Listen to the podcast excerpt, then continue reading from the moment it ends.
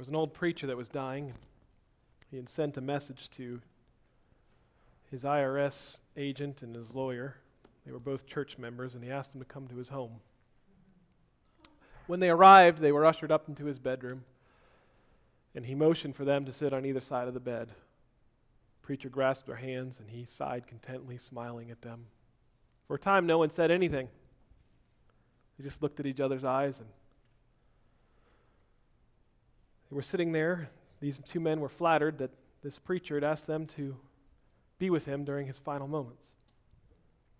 They were puzzled because the preacher had never given any indication that he either cared, cared for either of them. So finally, one of them asked, said, Why is it that you asked us to be here today? The old preacher mustered up some strength. He said weakly, Jesus died between two thieves. He said, and that's how I want to go too.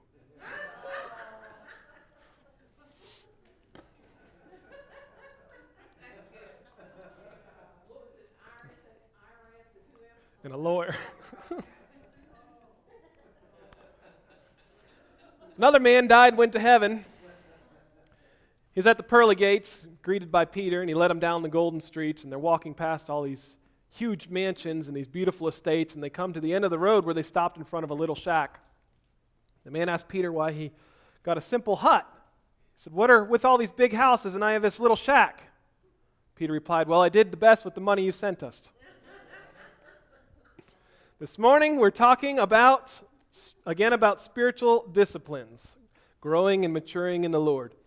Two weeks ago, while looking at what Jesus said about fasting, I attempted to set up the theme for this year spiritual growth. Now, before we get into the scripture, well, let's start with a word of prayer. Father, I thank you for your word. We ask that you would teach us. Lord, we bless this time together in your name. We ask, Holy Spirit, that you would just reveal yourself to us. Help us to grow to your to the image of your son. We pray that you would mature us.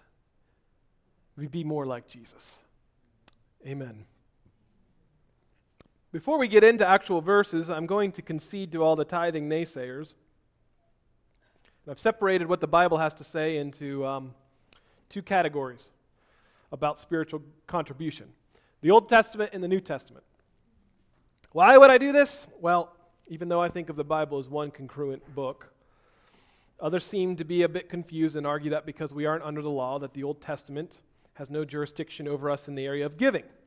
Now, I don't believe that for one second, and I'm not afraid to teach from that perspective, so I'm going to do this. And if anything, I believe that it actually bolsters my case because you'll see from the cover to cover that this is a principle of God. So I'm going to start with the Old Testament. There are three primary modes of giving throughout the Bible uh, there is tithe, there is offerings, and there is giving. And I'm going to make the distinction between the, the three of them. There's a slide for that if you want to go to the first one, Steve. I want to firstly talk about tithe. And I know this is uncomfortable for many, but it's in the Bible, so it absolutely has value. And don't worry, I'm going to go easy on everybody this morning. I'm not even going to look up, I'm just going to read from down here. I, I will say, and this, there was, there was a member of this church, a former member of this church, who told me that um, they were embarrassed um, because some people had come up to them at, a, I believe, a different church, and it doesn't really matter um, and thanked them after they had made a donation. Um, and they were so embarrassed and shocked that that had been talked about that they would only give from cash at that point moving forward. Um, and so I want you to know that I don't look at contributions. Uh, every once in a while, I will ask whoever's in charge, which for the time now is for, for, for a while has been Brittany um, how our giving and income has been doing. I'll ask very basic questions about her perception. I said, Do you feel like people are tithing? But I, I really don't keep track of that. And I don't keep track of that because I don't want to look at anyone differently, and I don't want any of you to think that I'm looking at you differently. So I'm just going to clear that air. I don't know what you give. I really don't. And it protects me. I don't know if it protects you or not, but it protects me. Um, and so Here we are. I have no clue what you give. I'm not going to make, if, I, if you feel like I'm eyeing you and making eye contact, wow, he's really picking on me. No, I'm not. I'm not. You're just looking at me or something, so I'm going to look back. Now, the Bible, tithing starts before the law of Moses was given. Tithe, I would argue, is a spirit inspired, God ordained principle um, that is first found in the book of Genesis, if you want to turn there. It comes from a Hebrew word, which is 10. And so we gather 10, one tenth, 10%, tithe. That is how tithe is understood as 10%, is because in Hebrew, what we see is that Abraham gave 10. So let's turn there to Genesis chapter 14. Now, the background to this um, is pretty straightforward. You probably remember Abraham and his nephew uh, Lot. They had become so blessed that they had split herds and they decided to part ways from each other. Lot took the lush valleys of Sodom and Gomorrah and eventually moved into the city. Now, there was a certain king who was not happy at the kings of Sodom and Gomorrah, and he came up against them and attacked them. He defeated them, he took all the spoils from the city, and Lot and all of his possessions and carried them off. Well, some messengers came to Abraham. Abraham hears about it. He gets 318 of his own men, and he goes up to fight this king on his own. This go- shows you how blessed Abram still Abram at this point, had become. That he had 318 of his own trained warriors. We often think of, uh, maybe it's just me, think of Abram, you know, he didn't have any children. Here was living in his tent with his wife and his maid, her maid servants. Here they were, just a nomadic lifestyle, maybe had some helpers around the, the farm. No, he had really grown into this big caravan of people. It, he had a small village, bigger than Ripplemead, probably. Genesis chapter 14. That's not hard to do, is it? I'll let you know one good thing about Ripplemead. We don't have any stoplights. We out in the country. Genesis 14. Let's start in verse 17. So Abraham gets word of it. He goes back and he attacks this king. Then after his return from the defeat of Chedorlaomer, Chedorlaomer, there's lots of different ways to say that. I'm sure I'm butchering it. And the kings that were with him, the king of Sodom, went out to meet him at the valley of Shaveh, that is the king's valley. And Melchizedek, king of Salem, brought out bread and wine. He was a priest of God Most High. He blessed him, this is Abram, and said, Blessed be Abram of God Most High, possessor of heaven and earth. And blessed be God Most High, who has delivered your enemies into your hand. And he, this is back to Abram now, gave Melchizedek him a tenth of all, or a ten. The king of Sodom said to Abram, Give the people to me and take the goods for yourself. Abram said to the king of Sodom, I have sworn to the Lord God Most High, possessor of heaven and earth, that I will not take a thread or a sandal thong or anything that is yours, for fear you would say, I have made Abram rich. I will take nothing except what the young men have eaten and the share of the men who went with me. And so here we have two things that I find particularly important in this account. For starters, this is the first use of the word tithe. And so if I'm going to do a teaching on giving, it's pretty logical in your study to start, see what the Bible has to say about it. Secondly, and we won't probably have time to get into this today, unfortunately, so I'm going to leave you with some homework. For those that are taking notes, you can write down Hebrews chapter 7, but Abram's, Abraham's tithe that we see here in Genesis 14 is the standard by which we are to understand the new covenant of grace under Christ Jesus. This is outlined more in Hebrews chapter 7. The writer of that, and I don't want to get too far ahead because I know we're focusing on the Old Testament, but you'll see that Abraham's tithe to this priest and king, Melchizedek, this mysterious man, has parallels to the church under the new covenant. And I wish I had more time to outline that, but we just we won't. So again, homework for you. Anyway, so back to Abraham. He tithes the best 10% of his spoils. Some scholars say that 10 really, we don't know which uh, how much it really was, they would argue that it's really just heaps. They're describing the best of. So when you're giving your best to God, it's this, this top 10, if you will, of it. But what we see here is that this is a clear sign of humility and respect, which was common in that day, of a way of honoring someone of higher rank than you. So Melchizedek, this priest king, comes to Abraham after his victory over this wicked king, beating up another wicked king. And he comes to bless Abram. And Abram, you know, he's happy, excited, brings all the spoil back, right? Doesn't want any of it.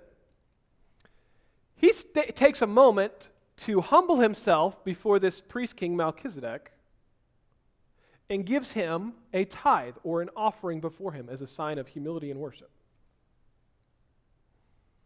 Now, if you fast forward to Genesis 28, and we're going to move quick, you don't need to turn there. Jacob, we also see a second thing, is that he was dreaming of the ladder. You remember the ladder, the angels descending, descending from heaven. He wakes up, he takes the rock where his head was lying on, and he places it and makes an altar, and he pours out oil, and he promises to give a tenth of everything that God blesses him with. So Abraham, Abram, tithe. Jacob, we don't know what he did with it or who he gave it to, but he promised to give God 10%, a tithe of everything. He says, I'll give God a 10 of everything. And these, I want you to understand that both of these accounts were pre Moses, pre law.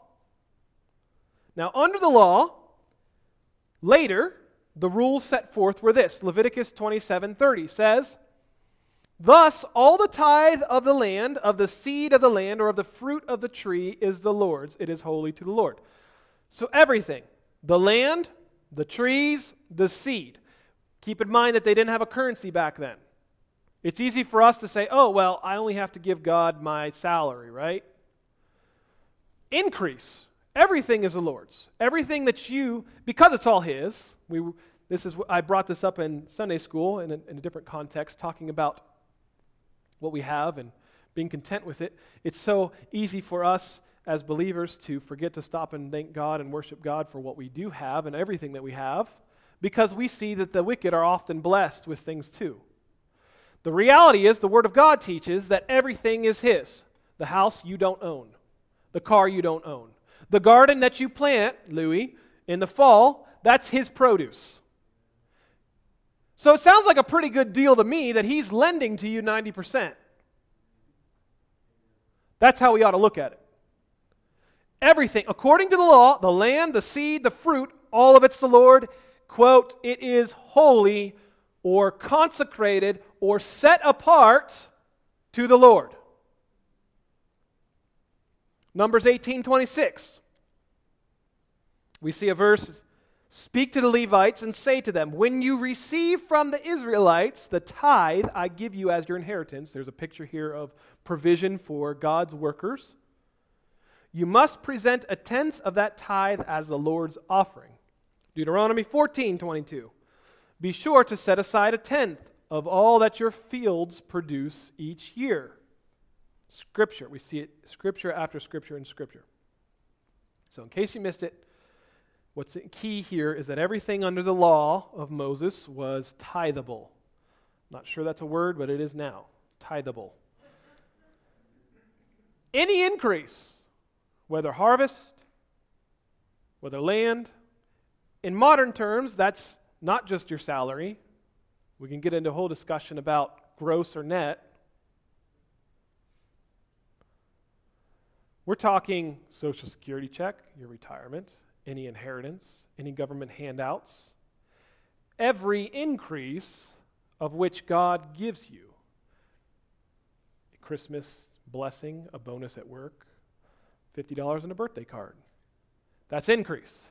It is all the Lord's, and under the law of the Old Testament was due tithe to the Lord. And we see this actually acted out in 2 Chronicles 31, verse 5. It's not talked a whole lot about, but we do see a verse that says, The Israelites generously gave the first fruits of their grain, new wine, olive oil, and honey, and all that the fields produced. They brought a great amount, a tithe of everything. Everything. Here, priests, we brought some honey for you. God produced it. We're going to give you the first 10%, one tenth of it for you, and this is how you're going to survive. Now, some scholars and teachers, they further break down tithe into various categories. They talk about the first tithe, the festival tithe, and even a poor tithe, and they try and argue for 20 or 30 percent. I don't see enough scriptural support to say that that is the case, but certainly I am confident that 10% is at least required by the law. Remember that. The principle of tithe, 10% was required by the law. Now, secondly, we see offerings. And I've broken down, if you're following along, there's offerings. These are separate from tithes. Their, pers- their purpose was to act as like a personal thanksgiving or repentance of sin. And there's three different types of offerings. That each one of those has different kinds of offerings. There's propitiatory offerings, and these were meant as a material sacrifice to atone for one's sins, both known sins and unknown sins. We talk about Jesus, fast forward to the New Testament, is the propitiation for our sins. That's the permanent sacrifice of atonement. Jesus was that. Before Jesus died on the cross as the permanent sacrifice, they would have to give offerings to make atonement for their sins. And you can read about those in Exodus 29, the sin offering, and the guilt offering in Leviticus 5 and 6. There's dedicatory offerings, things that are dedicated to God. There's the burnt offering mentioned in Leviticus 1. There's the cereal offering in Leviticus 2. There's also the drink offering in Numbers 28 and 29. Then we have a whole other category of the communal offerings, and there's two different types the votive and the peace. The peace offerings in Leviticus 3 and the votive offering, something that is accompanied by a vow. You take a vow before God, you would give up an offering. That is, all, that is found in Leviticus chapter 7. So you've got tithes, which is giving of the first 10 or a tenth of what you have to God for ministry and for the service, but then you have some special offerings. And these were typically meant as a, a, a thanksgiving to God or a, a worship to God or taking a vow to God. These were done as an act of worship or for repentance of sins. So, quick review. The giving of tithes began with Abraham long before Moses, and the law were established. Later, when the law came, they were outlined and expanded. And the Israelites would often offer up other physical assets to God in repentance and in worship. Now, I'm going to jump to the New Testament because this is what really spurred on this teaching of spiritual discipline. Matthew chapter 6 is where we were two weeks ago. We turned there this morning. I'm going to spend most of the time this morning in Matthew 6. This is talking about a third type of spiritual or biblical giving. Giving is the third one. Giving is mentioned throughout the Word of God at various times. It's uh, in examples throughout the Word of God, I should say, but it's the main focus of the New Testament. The main word used. According to the scholar John Lightfoot, he was alive a long time ago and um, dedicated his entire life to um, studying the Word of God and making commentary um, he had a few, according to his notes, he said there are a few different methods of giving in biblical society. This is specific to giving. First, there is the alms dish. And this was, he goes into detail about this. I don't know where he gets all this information from. It's obviously extra biblical. Uh, could just be Jewish tradition, I'm not sure. But scholar, I'm just going to quote him as John Lightfoot.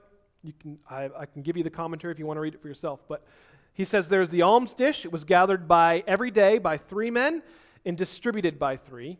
There was an alms chest, and that dish would be passed during regular synagogue meetings. Okay, there was an alms chest which would often sit outside the door, and there's some beautiful carvings of these wooden boxes. Basically, that's how some churches ended up with offering boxes. It's basically an alms chest. It's the practice, and it would be distributed to the poor only of that city and it was collected in the synagogue on the Sabbath. It was gathered by two and distributed by three.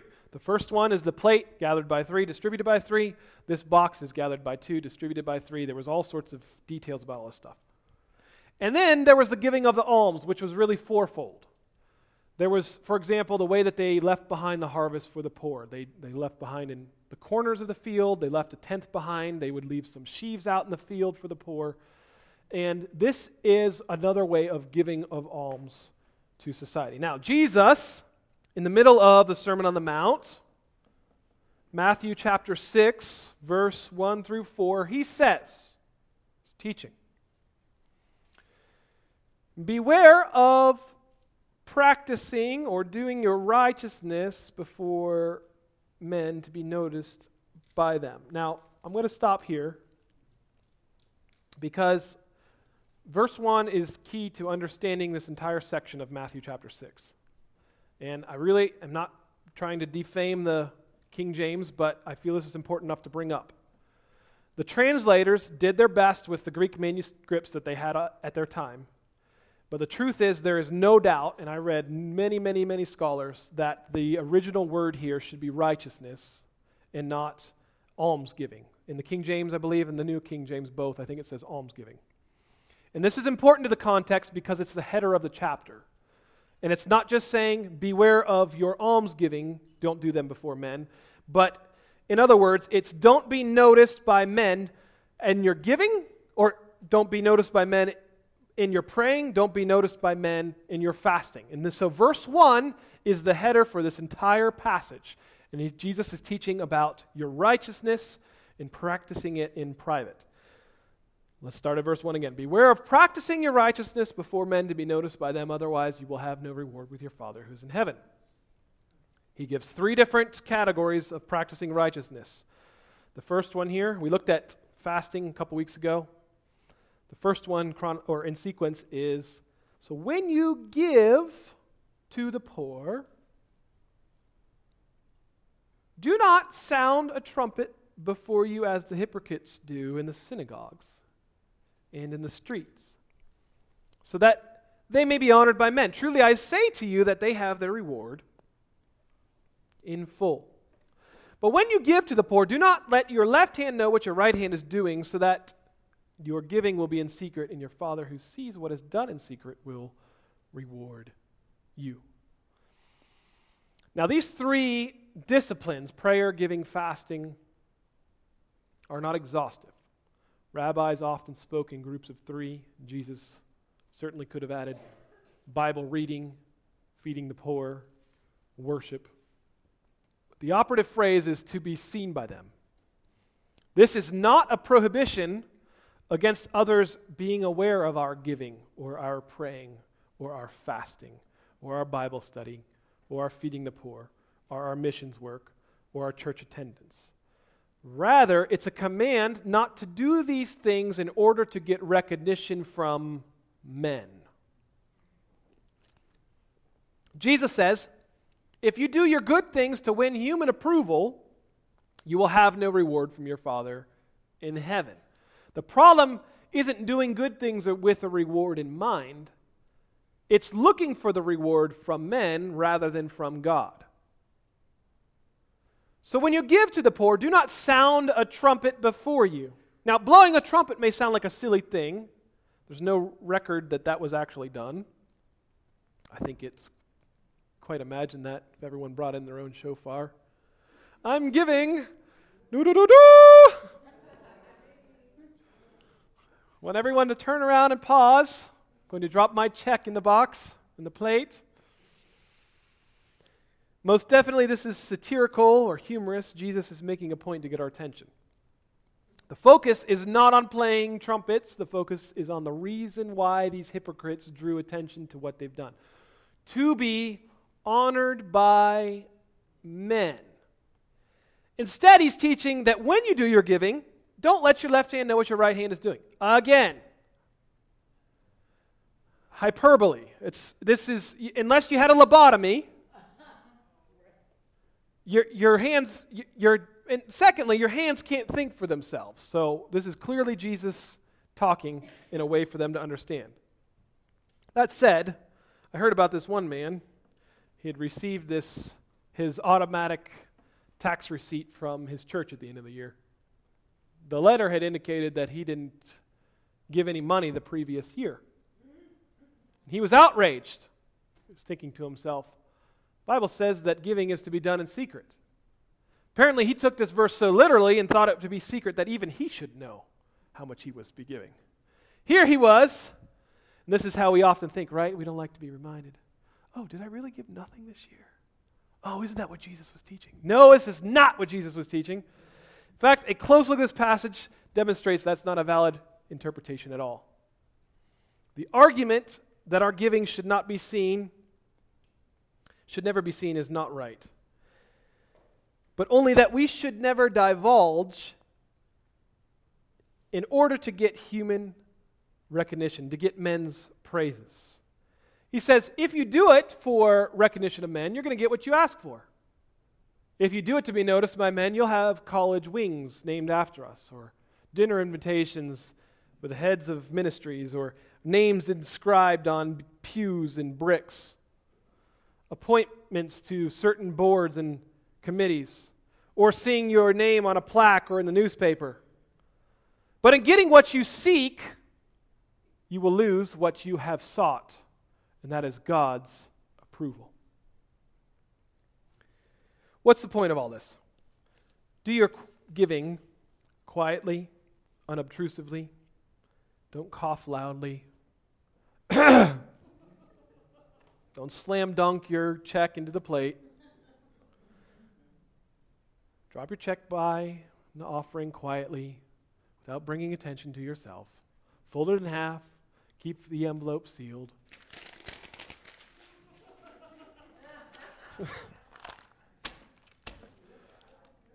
Give in a spirit of humility and simplicity as an act of worship. Don't give to get your name on a list. Give in a spirit of self congratulation. Don't dwell on your gift. Don't fixate on it. Don't build a mental shrine to yourself. And the same goes for prayer and fasting. Look at me and how good I am. Oh, just want everyone to know I'm fasting today. Look at how weak, look how, look how thin I am. I haven't eaten for five days. Woo, I'm getting some calloused knees, all this praying.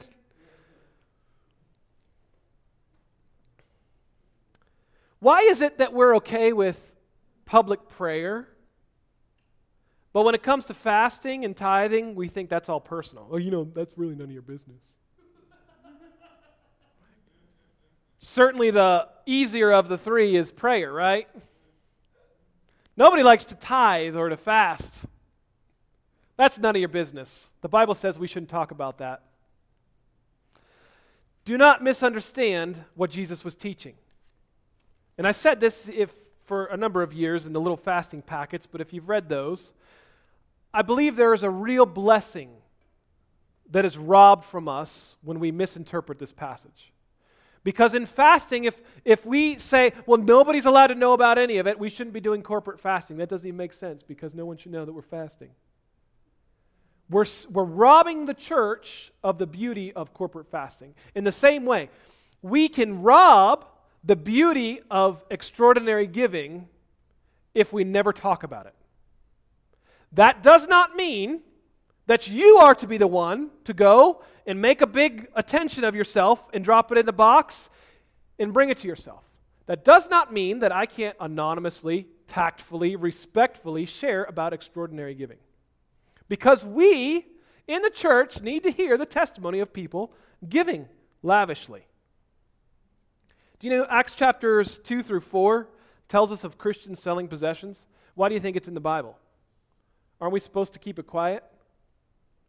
Don't let the left hand know what the right hand is doing. And yet, Luke writes, for our own benefit, that the early church was giving and selling possessions and bringing it to the disciples and laying it at their feet. Barnabas by name. Most of the names of people given we don't wouldn't mean anything to us. But Barnabas, Barnabas, son of encouragement, he sold a tract of land and brought it to the disciples' feet, and he got it published in the Word of God. Just because Jesus says, don't let the left know what the right hand is doing, does not mean that that is a complete prohibition from sharing for the encouragement of others about those that do give generously. It, Jesus is saying, don't you bring attention to yourself. And so we need to get over this idea that we can't ever talk about someone's fasting for someone's benefit. We can't ever talk about someone's giving. There are times where it's fitting and right to share testimony of someone's giving. Now, does public recognition tempt others to give for wrong motives? Yes, absolutely it does. Acts chapter 4, Barnabas. Acts chapter 5, good old Ananias and Sapphira. Didn't take long, did it? Oh, wait a second. Barnabas got a nickname? What happens if I give? Maybe I could sell this extra plot of land I don't need. I could bring some of it to the apostles and keep some for myself. Win win. They won't even know. Ho, ho, ho, ho.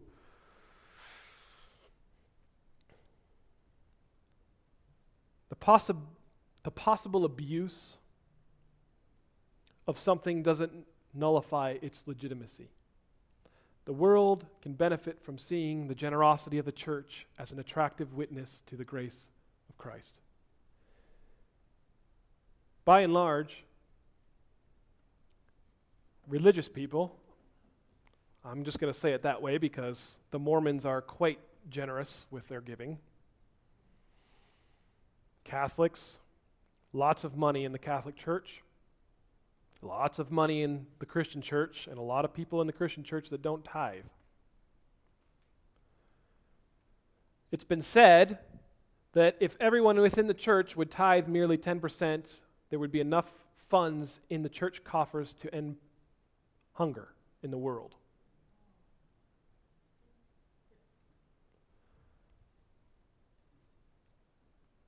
So, obviously, there's some shortcoming within some churches. But my point is is that the world is looking and they are aware that by and large religious folk tend to be very generous with their funds. Now oftentimes they'll the world will look for other things that they can identify with and so GoFundMe certain giving sites, raising support sites have become popular in recent years in particular. But I'm proud to say that Christians by and large are very generous givers, and we tend to be at the forefront of adoption by a long shot. And so there are good deeds that the world is looking on, but that's the point. We in the church need to celebrate the extraordinary giving. R.G. Letourneau. Anyone know who he is? I brought him up in the past. He was had a tractor company in the um, turn of the century, and it got taken over by the government to build tanks during the war. And he became very, very wealthy with government contracts. And so his tractor company became basically a government contractor. By his deathbed, he, gives, he had given up to 90% of every check to the church. That's an inspiration to me. Now, if I didn't hear about that because I'm not supposed to know what he's, supposed to, he's giving to people, that doesn't encourage me. But we ought to celebrate. Now, if he was doing that so that he could be recognized, then shame, shame. But as far as we know, he didn't. And so we celebrate those things. That's the difference. Now, Jesus himself, in the very same sermon, he says in 5, verse 16, Let your light shine before men, that they may see your good deeds and praise your Father who is in heaven. Here we are commanded not to let men see our good deeds, not to hide them. And so there's a time for giving to be seen, but only at the right time with the right motives. And we shouldn't, and that, that means that we ought not brag about our Bible studies and our evangelism and our good parenting and our, you know, our giving and our prayer but neither should we cover them up. We shouldn't feel this shame of, what are you, why can't you eat? What are you doing? It's, it's okay. Be freed up. You know, oh, the Lord led me on a fast. What is that? You're, oh, well, I'm not eating so that I can come closer to God and hear his voice and focus on praying. Why would you do that? You can just imagine how that conversation would go with the world. But let us not take the verse so far to the extreme that we are afraid of telling people what's going on. We need, the church has plenty examples of consumers. It's time that the church would raise up some givers, right? Hebrews 10 24 says, Spur one another on to love and good deeds. All right, now that was a lot longer than I expected, but, well, not that I expected, I guess, than I hoped. But the first thing we need to understand about giving is that it should not be done for recognition. The second instruction that I want to look at about giving is found in 2 Corinthians chapter 9, if you would turn there. 2 Corinthians chapter 9. Paul's writing to the church at Corinth, and he's reminding them of their promised gift because he had been using their pledge as a testimony to encourage others to give in Macedonia. You can read about that in verses 1 through 5. 2 Corinthians chapter 9. So here, he, at his visit to Corinth, they had said, Yeah, we're going to give a big lump sum of money. And he's sharing with the others around, Oh, there's these people are going to, they've promised to give all this stuff. And so he sends a letter back to Corinth and says, um, by the way, guys, make sure that you actually follow through with that pledge that you gave. Let's read in verse 6. Now, this I say he who sows sparingly will also reap sparingly, and he who sows bountifully will also reap bountifully. Each one must do just as he has purposed in his heart not grudgingly or under compulsion, for God loves a cheerful giver. The context there, and understand this, is what God has purposed in your heart, is what you have pledged at another time. Let your words be yes and amen. Let, if your yes is a yes and your no be no, then you aren't into a problem. But if you say, I'm going to give somebody so much, you better do it and follow through with it. So Paul is reminding them of that, and he says, Blessed are those that sow bountifully. And you must not only not do it, you must actually follow through on your word, but he says you must do it cheerfully. Give what you have chosen to give, and that's how it's written in the Greek. The word is actually before chosen, it's a sandwiched compound word. Give what you before chose, not out of sorrow or grief or under necessity or distress. The entire chapter, 2 Corinthians 9, is important to understanding biblical giving. So these are the three categories of biblical contributions tithe and offerings and free giving. Now, there's a large portion of the church, the church, that believes and teaches that giving is strictly optional under grace. Well, Pastor, the New Testament nowhere says explicitly that I have to tithe. Well, that is mostly true. Just know that neither does it forbid it or condemn it or anywhere imply that it should have stopped and be done away. Saying that tithing is not biblical may seem true, but it's often greatly misunderstood. The reality is that tithing is biblical. It may not be a requirement that Christians have to follow anymore because we aren't Israelites living under a Levitical law. And while it's true that the law requiring us to tithe has been nailed to the cross, as believers, we cannot escape the principle that tithe was instituted before God mandated this in his theocratic rule. In other words, tithe is no more necessary than attending church or praying or fasting or reading your Bible. Do these things get you more saved? No. Are they expected good spiritual disciplines that are endorsed by the Bible and expected by God? I believe the answer to that is a resounding yes. Jesus fulfilled the law. That doesn't let you off the hook from his principles. Consider the Sabbath. The Sabbath was established at creation and set forth as a pattern by God for Adam and all of his descendants. Later, it was added to the law of Moses and further elaborated in Exodus chapter 20, in Leviticus 25, respectively. Now, as Christians under the law of Christ, we are not required to observe the Sabbath. In fact, Paul loudly insists that anyone who tells us that we are bound to a certain day is in the wrong. Colossians chapter 2, 16 and 17. Nonetheless, most of us probably recognize that Sabbath is a principle quite apart from the law. It came about before, like tithe. And it's something that the church still benefits by keeping and doing. In the same way, the legal requirement for tithe has been abolished by Christ Jesus at the cross, but the principle in the law remains for the benefit of believers. You see, Jesus did not come to abolish the law, he came to fulfill it because we could not. And the glaring truth is that he raised the requirements of the law. He didn't do away with any of them. You say you should not have adultery. I say you shouldn't even look with lust. Jesus raised the bar. I would love for him to just have ended this discussion once and for all in the Sermon on the Mount or something, right? You say to give a tenth. I say give as much as you possibly cannot afford because you trust in me. Something like that. Nowhere did Jesus say you were free from tithe. In fact, while speaking to the religious leaders, he said their problem was that they tithed, but they ignored or neglected justice and mercy and faithfulness. Matthew 23 23. In case that isn't clear, allow me to quote it from the New Living Translation. It says it very succinctly. You should tithe, yes, but do not neglect the more important things. Sometimes we need to read it in child talk. So, although you are under no obligation or God given law to pay a tithe, on the other hand, tithing is something that you cannot escape if you are a student of the Word. It was established by God, the Holy Spirit, for the benefit of His kingdom and for the poor that live in it.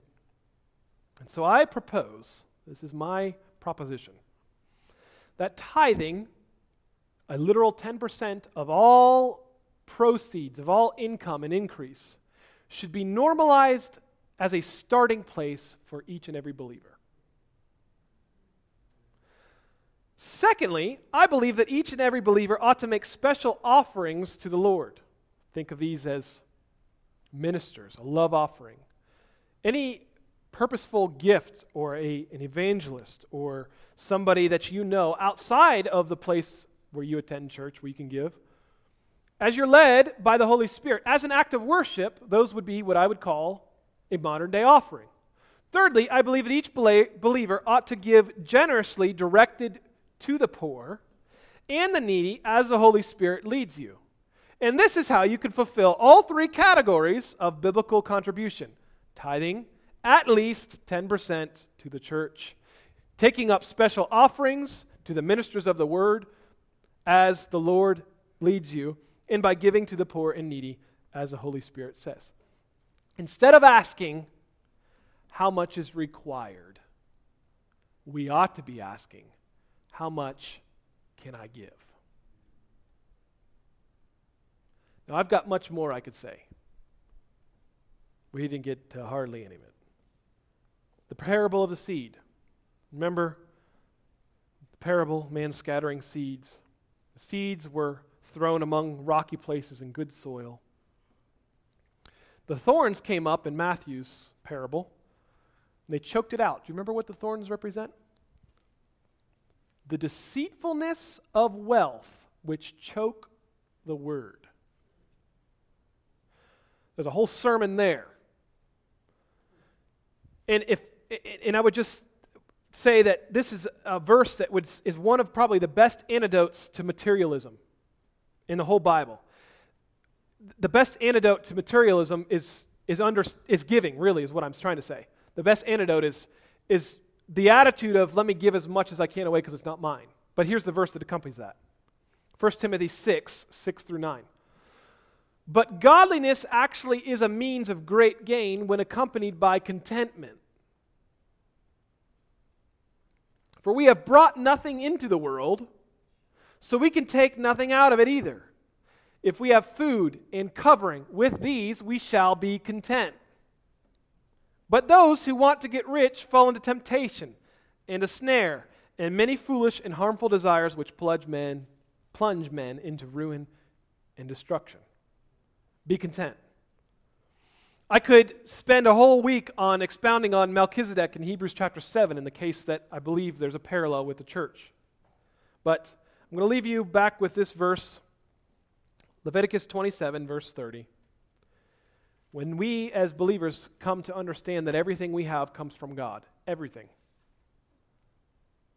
it becomes more natural to give a portion of our earnings back to God with thanksgiving. Leviticus 27:30 says, "In all the tithe of the land, whether the, of the seed of the land or of the fruit of the tree is the Lord's, it is holy to the Lord." Ultimately, the 10% tithe is only the beginning of what generosity could look like for the church.